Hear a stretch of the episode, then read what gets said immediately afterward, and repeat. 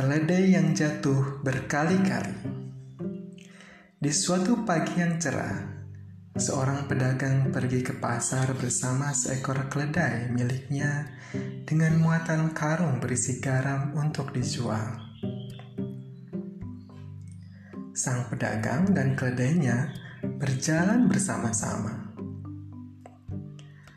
Tak lama, mereka melewati sebuah sungai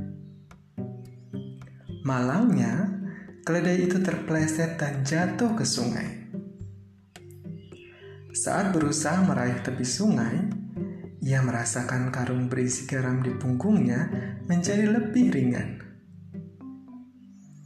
Dengan terpaksa, pedagang itu kembali ke rumahnya dan membuatkan beberapa karung garam di punggung keledainya. Saat melewati tepi sungai yang licin, Kembali keledainya terjatuh. Kali ini dengan sengaja. Garam yang dibawanya pun terbuang percuma. Pedagang itu akhirnya mengetahui akal licik dari keledainya. Dia mau memberinya pelajaran. Ketika kembali ke rumah untuk kedua kali bersama keledainya, Pedagang itu memuatkan berkarung-karung kapas di punggung keledainya. Keduanya pun berjalan menuju pasar untuk ketiga kalinya. Sampai saat di sungai, keledai itu pun dengan nakalnya kembali jatuh ke air.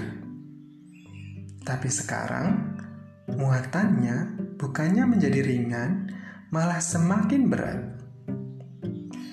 Pedagang itu pun mentertawakan keledainya dan berkata, Aku sudah tahu akal licikmu. Kamu harus tahu bahwa kamu tidak bisa mengerjai orang berkali-kali.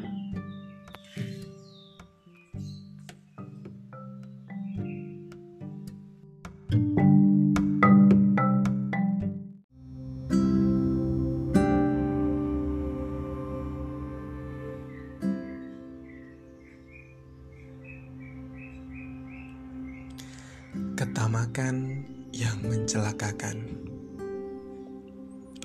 Arya dan Bimo adalah anak kembar.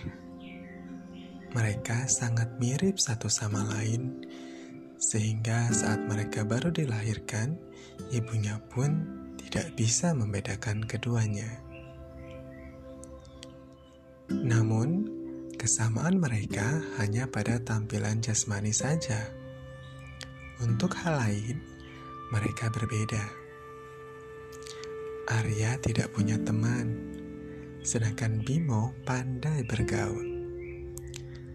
Arya sangat suka makanan manis, tapi Bimo menyukai makanan pedas dan tidak suka makanan manis. Arya anak kesayangan ibunya, dan Bimo adalah kesayangan ayahnya. Di satu sisi, Arya sangat murah hati dan tidak mementingkan diri sendiri. Bimo memiliki sifat tamak dan suka menang sendiri. Saat Arya dan Bimo telah dianggap cukup umur, ayah mereka ingin membagi kekayaannya secara merata kepada keduanya. Tetapi Bimo tidak setuju dan dia mengusulkan bahwa siapa yang bisa membuktikan dirinya lebih pintar dan kuat akan mendapat bagian kekayaan yang lebih besar. Arya setuju. Sang ayah mengatur sebuah perlombaan bagi mereka berdua. Dia meminta keduanya berjalan sejauh yang mereka mampu dan kembali sebelum matahari terbenam. Kekayaan akan dibagi sesuai dengan jangkauan jarak yang ditempuh. Syarat dari perlombaan ini, mereka tidak diizinkan membawa jam selama perjalanan. Pada hari yang ditentukan, Arya dan Bimo mulai berjalan. Matahari bersinar cerah. Arya berjalan pelan dan tenang. Sedangkan Bimo beralih cepat karena bertekad ingin memenangkan perlombaan dan mendapatkan bagian yang lebih luas dari kekayaan ayahnya. Arya sudah memperhitungkan sebaiknya ia berjalan hanya sampai tengah hari dan kembali menuju rumah saat itu juga sehingga dengan waktu tempuh yang sama ia bisa tiba di rumah.